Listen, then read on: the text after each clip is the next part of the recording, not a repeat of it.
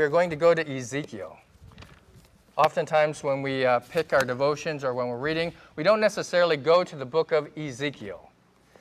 But um, as I was studying this week and earlier on, I was just um, I was going to go in a different direction, and we were talking. We've been talking about theological issues of in the Bible and larger themes, and um, just the Lord brought this to mind, this text and passage with with all that is going and taking place down in Texas and in Florida, and uh, just know that uh, it is a it is a challenge, but also as we look at tragedy the picture of tragedy. And how do we respond as believers in Christ to tragedy, suffering? What is the role of it? You know, we, we can look at it from a theological perspective of that, oh, yeah, it's because of sin. And there's those who will quickly denounce and say, you know what, um, this is judgment upon all the sinful people. But as we look at it, what is the role of tragedy? And so we're going to go to Ezekiel, and we're going to be reading chapter 24. I, am sorry, I didn't even tell you, and it's not up there, but um, Ezekiel chapter 24, and we're going to beginning, be beginning in verse 15.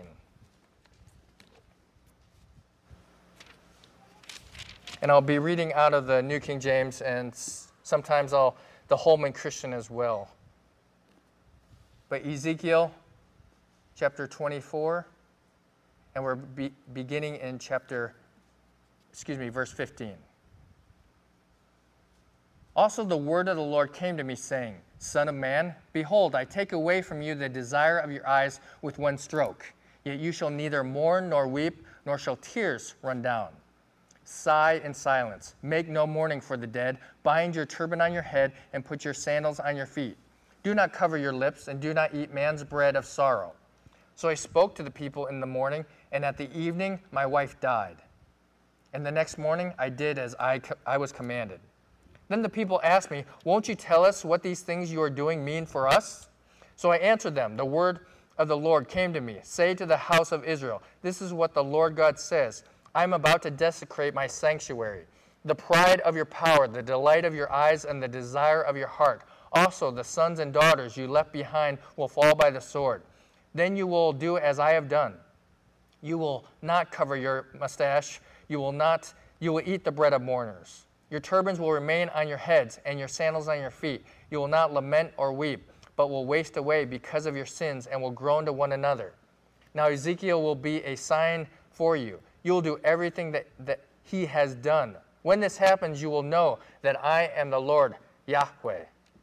And you, Son of Man, will it not be the day when I take from them their stronghold, their joy, and their glory, the desire of their eyes, and the that on which they set their minds, their sons and their daughters. On that day, one who escapes will come to you to let you hear it with your ears. On that day, your mouth will be open to him who has escaped you, and shall speak and no longer be mute. Thus you will be a sign to them, and they shall know that I am he, the Lord. Shall we pray? Heavenly Father, we just thank you so much for your word. And as we look at it and see here from the lesson of Ezekiel what takes place. We just ask that you might help us to understand, but also see how we can learn about you. And Father, may we not be about, about the Israelites, and may we not be about those who are in exile, just simply to see how it benefited them. But Lord, help us to see within the picture of who you are. God, you are a loving God, merciful, gracious, but also a just God and must punish sin. But God, it isn't just unworthy. And we just ask that you might help us to respond in a way which will honor you, to lift you up. In Jesus' name we ask it. Amen. As we look at the book of Ezekiel, and let me give you some background because Ezekiel, most of the time, you don't open your Bible and say, I'm going to start reading in the book of Ezekiel what is taking place in Ezekiel? Who was Ezekiel as we look at? But um, as we look through the slides here, let me first define for you what is tragedy. So as we go to the next slide and see tragedy. And so tragedy, as you click on that, you will see the definition. A very sad or tragic event, and I'm sorry my font isn't large enough. I'll make sure that the font is bigger. You're going to have to read far away, but is a tragic event or disaster. As we look at tragedy, we can define tragedies in many different ways, but as we see what has been taking place in our world, um, sometimes you might think um, if you have a young person living in your house, you know, there's tragedies that they occur every day. It's a tragedy for them if you don't cook them their favorite food, or it's a tragedy if, you know, it fell on the floor. Something occurs there. But tragedies, something that has taken place that truly has affected society. And as we see here looking at in Texas, taking place in Florida, a loss of a home, that would be a tragedy, at least to us. But for us, those lives who have been lost, because we know there's lives been lost to Irma already, it doesn't really affect us. But how does, how does it affect us? As we look at humankind and within the picture, does that change who God is? Is that fair? Those are some of the questions maybe we don't ask, but people ask. So much of the book in Ezekiel contains prophecies or oracles written in the first person, allowing the reader an insight into the author's personal life. Kind of intrusive, if you will. If you think about it, imagine it's one thing to have company in, but imagine if they follow you all around your house or your life.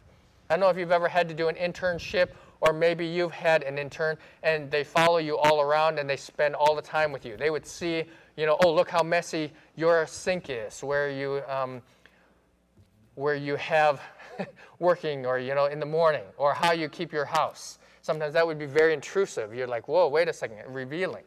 But here, Ezekiel really allows the nation of Israel, those who are in exile, in. And it uses this personal, this tone, son of man, which occurs 93 times and is used as a title for Ezekiel. He says to him, son of man. And Ezekiel, the word Ezekiel refers to God strengthens. It's mentioned only two times in the book and nowhere else in the, in the Old Testament. Ezekiel was a priest and a prophet who wrote much uh, about the exiles in Babylon. Remember, the nation of, has been taken, and the southern kingdom, the northern kingdom went in 722, and in 586 they were taken to Babylon. And in chapters 2, 1 through 10, contains the calling of Ezekiel and the judgment of sinful Israel. If you think about Ezekiel, he was told, okay, guess what, Ezekiel, you're going to be mute for a little while. Ezekiel, you're going to have to lay down. And literally, the nation of Israel, they knew him as a prophet. He would lay down, okay? I think it was like 930, um, 690 days. You'd be like, all right, you know, just give me a Posturepedic or a nice gel, comfortable uh, mattress, and I'll lay down for that period of time. But he had to lay down, and then he says, turn over to the other side because, you know, we don't want you to get a bed sore. But no, but if you think about it, and what does this mean? The people understood that he was a messenger from God. But what does that mean? That's kind of crazy. and so during, his ex, during the exile and during that time in 586, um, they don't use the term AD. I think it's, um, I forget what, CE, what, um, I was just looking at it. BCE, BCE, before the Common Era. Thank you. I was going through with someone's homework. I was like, oh boy, have to get used to that. BCE, before the common area, but really BCE as we know before Christ. But 586, and so what takes place is Jerusalem falls. And these things all occur. So in chapters 1 through 23 of Ezekiel, Ezekiel has dramatized the fall of Jerusalem, and he uses sin as bricks, a sharp sword, clapping, and uh, stomping. You know, imagine he's getting people's attention. He goes there, and you know, sometimes they make noise, and it'd be like, if you think about it back in the era of when someone was on the, they call it soapbox or the box, and trying to get people's attention as they pass by. If you, if you think about it, a sign spinner. Imagine having the sign, job of a sign spinner. You're just trying to get attention. Usually they're like this with the earphones on, you know, sign spinner. Some of them are, do pretty good. They do the sign. Or pizza dough. I know in New York City they used they have pizza dough contests where they spin the dough around and do tricks. It rolls down their shoulders and all around. It's kind of cool.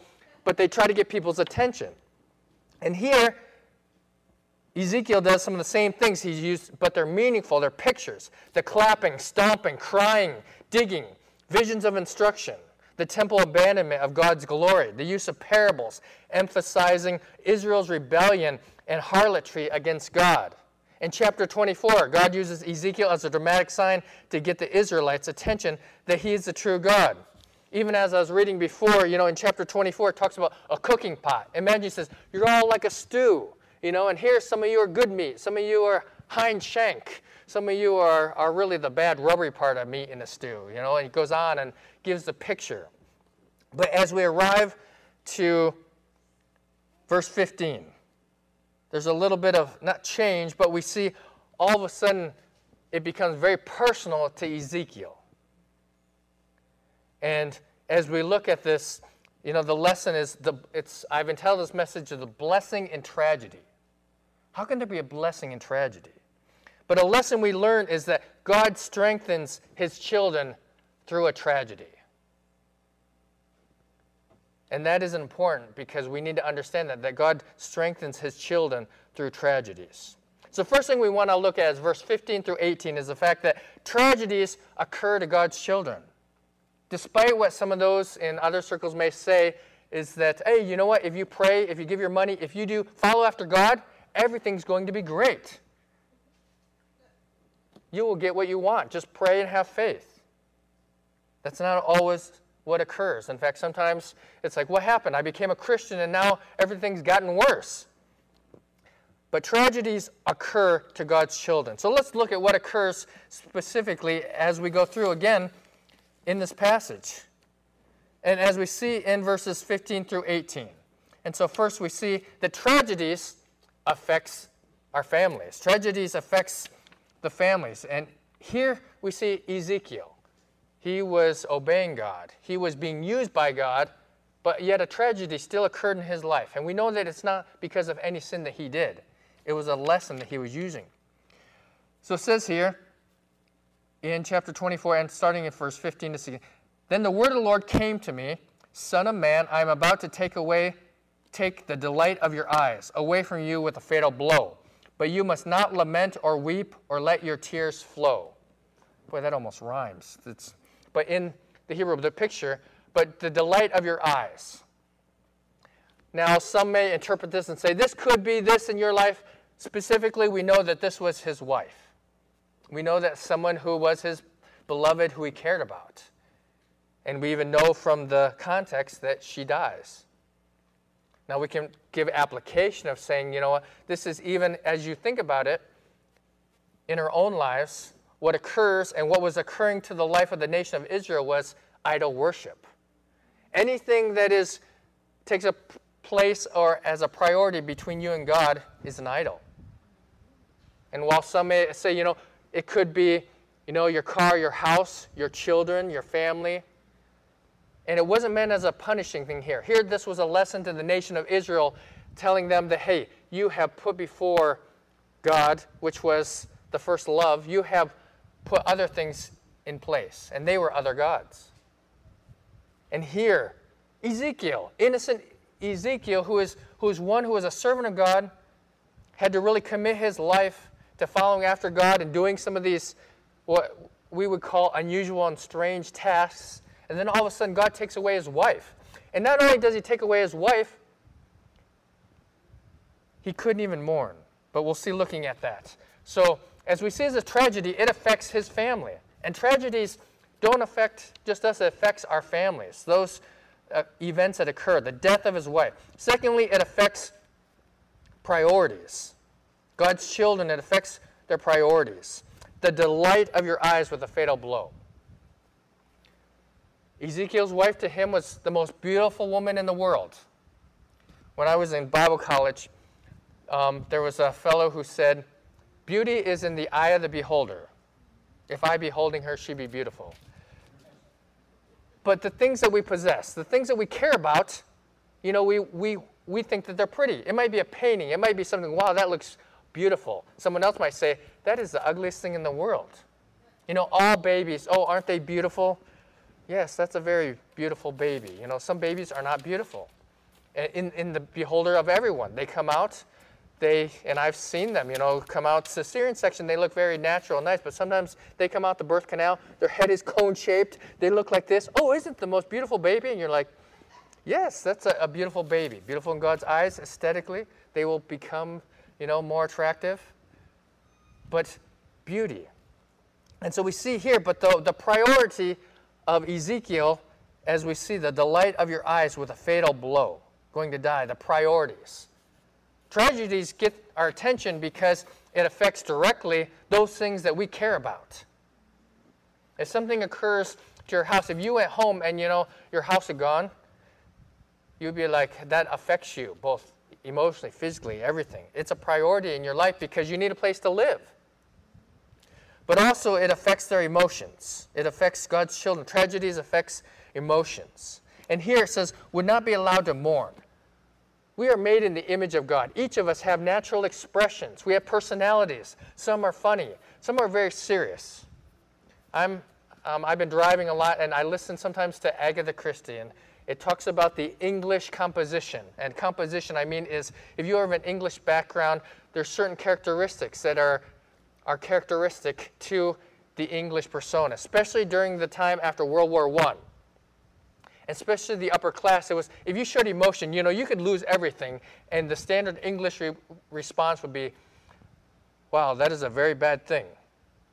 But it was you couldn't tell. There would be um, expressionless. And they looked at that with pride as with an, a way of honor. The English, it was a, a, picture of, you know what, building up what you lost. They, they find strength in tragedy when you lost. You know, someone who comes out of there. Whereas sometimes, as I mentioned before, in the Western world, we, we think, oh, I want to be like that successful person. But sometimes there is more, they, the English see more strength in someone who has been cast and has gone through difficulty because they're still handling it. And so they, we see val- they see value in that. And so as we see, think about the emotional aspect, you know, sometimes we respond, there are those who respond in a very exacting way, like, okay, I'm going to think logically, what do I do? There's those who lose all self control. But tragedies do affect us one way or another. And we see there's a cycle as we go through grief, as we go through events that occur in our life. Whether we want to hide it or suppress it, they often occur, and we express it many different ways. If you think about it emotionally, there's that parent who may come home, they had a hard day at work, they come home, oh, you know, the dog, you know, they kick the dog because get out of my way. That's how they kind of relieve that stress or, or break something. Guys are about like destruction, break something. That's why in high school they would break a wall. Women are different, you know, they need to talk to someone, express it, get it out of their system sometimes. And and it's just different. And one is not necessarily right or wrong. Well, you shouldn't break or damage or kick your dog. But we're emotional beings. And here, understanding grief, that's how we express. In the, as I go quickly, just look at some of the expressions of emotions. What was the way of mourning? Here it says Ezekiel would not be allowed to mourn.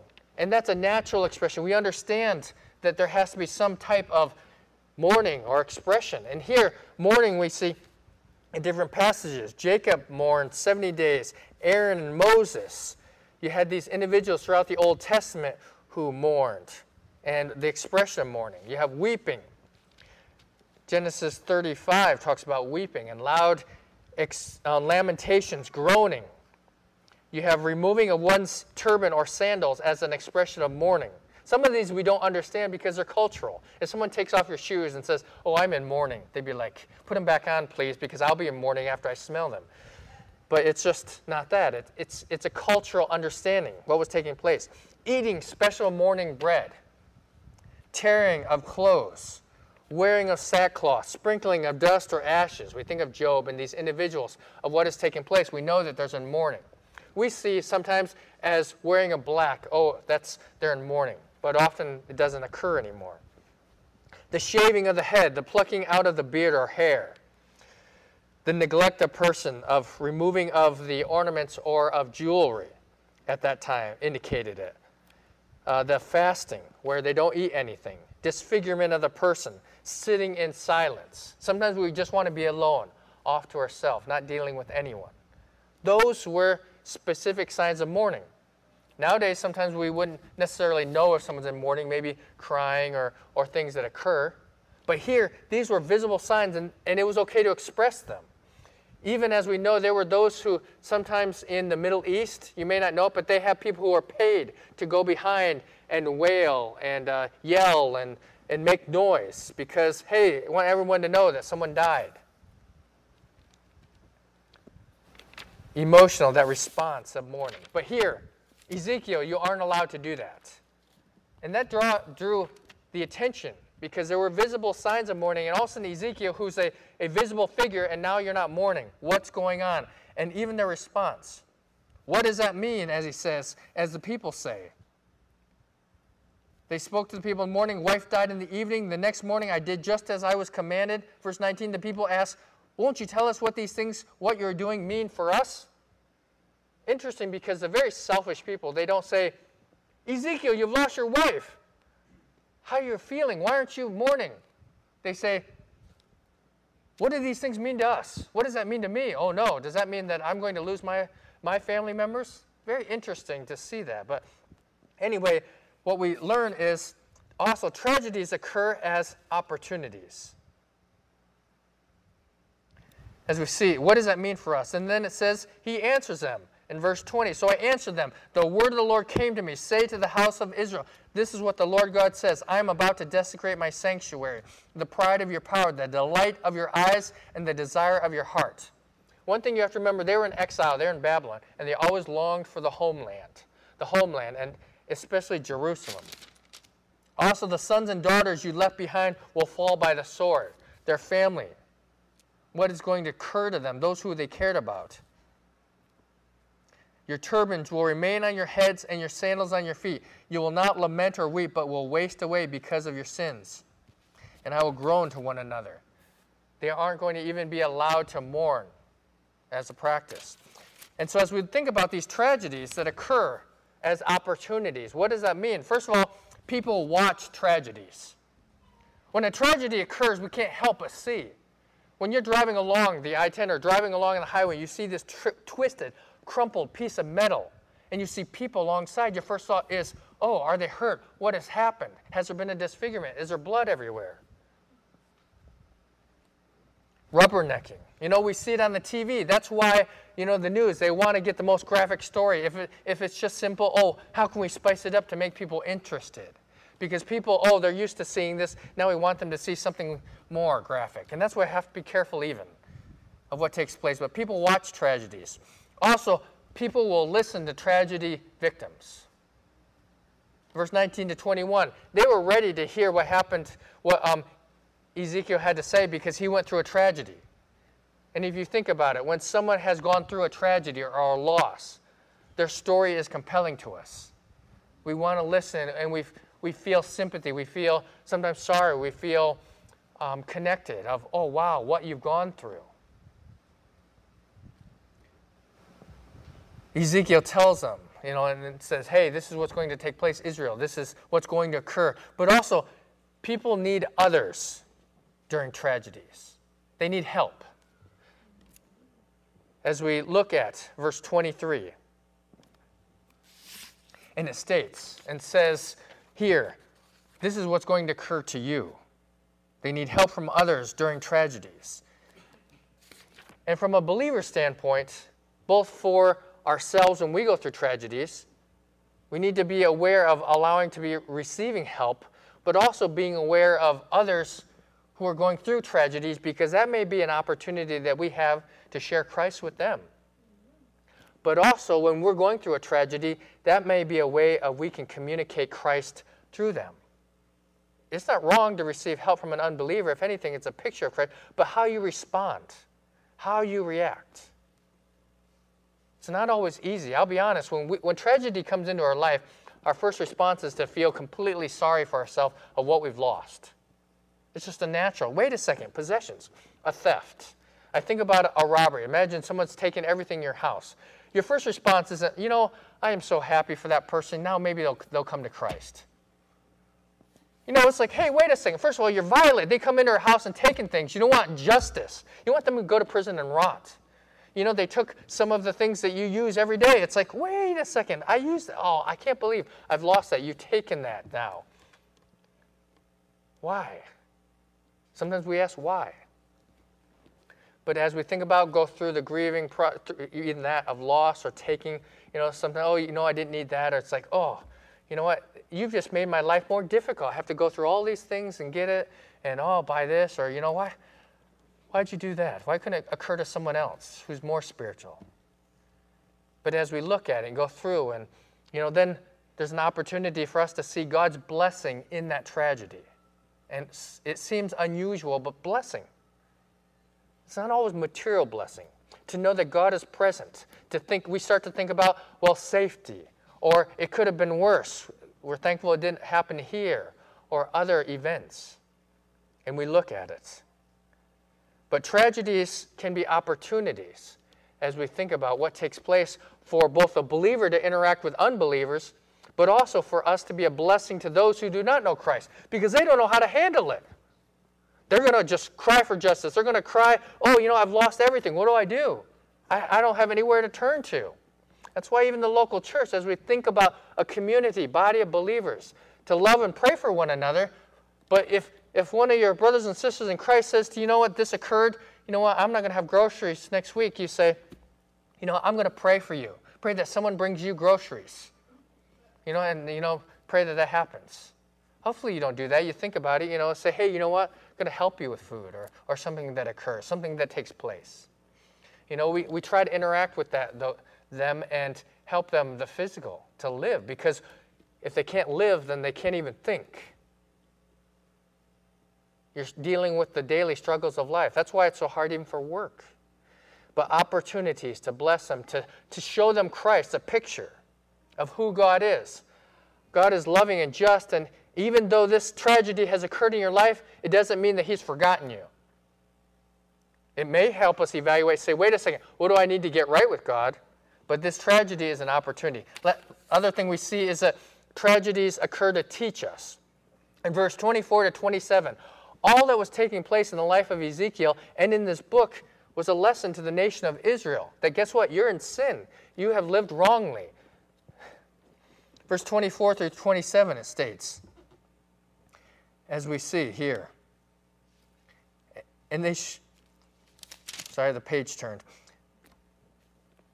Then Ezekiel Thus Ezekiel is assigned to you, according to all that he has done, you shall do. And when this comes, you shall know that I am the Lord God. And you, son of man, or Ezekiel, will it not be in that day when I take from them their stronghold, their joy, and their glory? Because it wasn't God. The desire of their eyes and that on which they set their minds, their sons and their daughters, all their family back in Jerusalem, what they placed as being of value. And it's sometimes when I get back to Jerusalem, when we go back there. On that day, your mouth will be open to him who has escaped you, and shall speak, and no longer be mute. Thus you shall you will be a sign to them, and they shall know that I am the Lord. Remember, he couldn't speak on his own, only what God told him to speak. Sometimes we wish people had the gift of muteness, but this was Ezekiel saying, hey, guess what? He only spoke what God told them to only spoke what God had him speak to the people. But the lesson was both to Ezekiel, I believe, but also specifically to the nation of Israel in exile. And first thing we see is that God does not give us more than we can handle.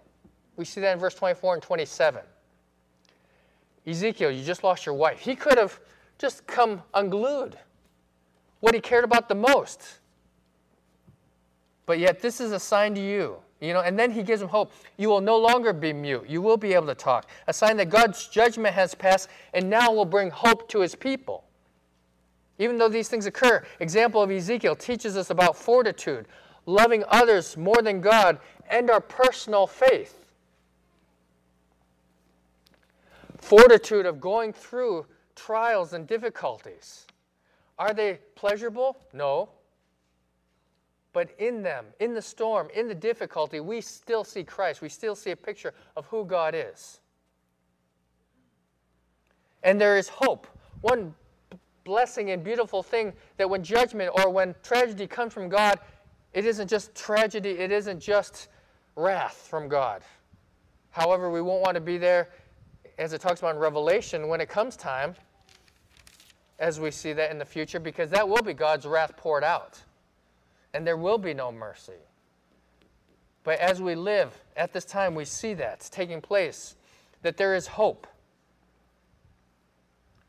to love others more than God, and our personal faith can grow because we're trusting in our Savior. Also, God wants us to be a witness and a testimony to others. And we can see uh, just a picture of that in verse 25 and 26 of, hey, we need to be concerned about others. This isn't just about ourselves.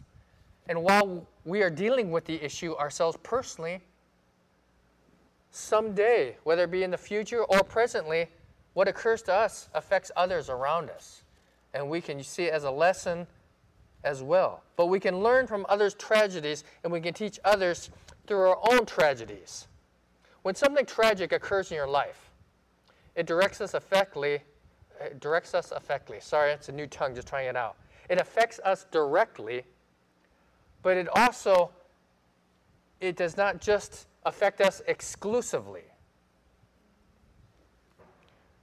The story after sometimes can be an encouragement to someone else who's going through a difficult time, whether it be of cancer, whether it be a family situation, whether it be a, a loss of a job. While it can be painful, it can also be a lesson of fortitude, a teaching to others. As we think about those stories of great Christians or people who have gone before, Abraham Lincoln. Many of us know the story of Abraham Lincoln, of what occurred to him, how he was rejected, how he faced scrutiny and difficulty. Even from a young girl who says, You should wear a beard because your face is so ugly. Or, you know, I mean, obviously understanding that, hey, you know, criticism. But yet he endured and he, you know, was a president. As we look about that, we, we can revel but also see the picture of those. It helps us, reminds us. But it also can be affect others as well. And what occurs, we can learn from others, but also what occurs in our lives can teach others. And then finally, we see that God is in control, verse 24 through 27, as we must never forget that God is sovereign and in control of his creation. We must never place anything or anyone above our love for God. Let me repeat that. Because God is sovereign in control of his creation, we must never place anything or anyone above our love for God. That is hard because in our lives we need certain things, and sometimes we get something that, oh, wow, this is, is so wonderful, I'm glad to have it. But we must never let anyone, whether it be husband, wife, friend, child, parent, family member, friend, our work, anything in our lives, be more important than God as a priority. And that's difficult. But our vertical relationship will always affect our horizontal relationships. If we are in a right relationship with God and understanding, it'll be demonstrated in how we interact with others around us. So, first and foremost, if you're here this morning and never place your trust in Jesus Christ as your personal Savior, today I would encourage you to make it today because that is a priority. Because to know for sure that you are going to heaven, the Bible promises that you can know for sure that you have eternal life. As we look at the picture of the Bible, we see what has taken place, and it all points ahead to what will occur. It says, They shall know that I am God. One way or the other, it says, Every knee shall bow and every tongue shall confess that Jesus Christ is Lord. And he is King, as we sung about. And so, as we look at in closing, his supreme desire is to glorify himself through whatever means he see fit. He sees fit. Whatever he chooses.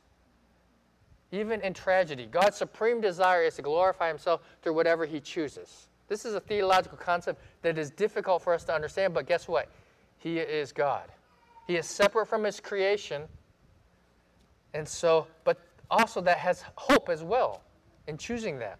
Because the next thing we see is that no tragedy is in vain that occurs in our lives. No tragedy is in vain that occurs in our life. Our response is what is important. Needs to demonstrate a life wholly surrendered to God. No matter how difficult, comes in surrendering when that tragedy occurs. But but there's hope because it's not in vain. So maybe you're here this morning and going through a difficult circumstance, a difficult time. Maybe as you see, God is, you think, God has forgotten me. He hasn't forgotten you. He desires that you walk closely with Him and grow in your, in your walk and understanding of who He is. He loves you and cares about you. And then finally, as a exaltation as we think about it. The Lord takes, excuse me, the Lord gives and the Lord takes away. Praise the name of Yahweh or the Lord in Job 121. Blessed be the name of the Lord. That's literally as we see. Praise the Lord of Yahweh, the God of all. Shall we pray?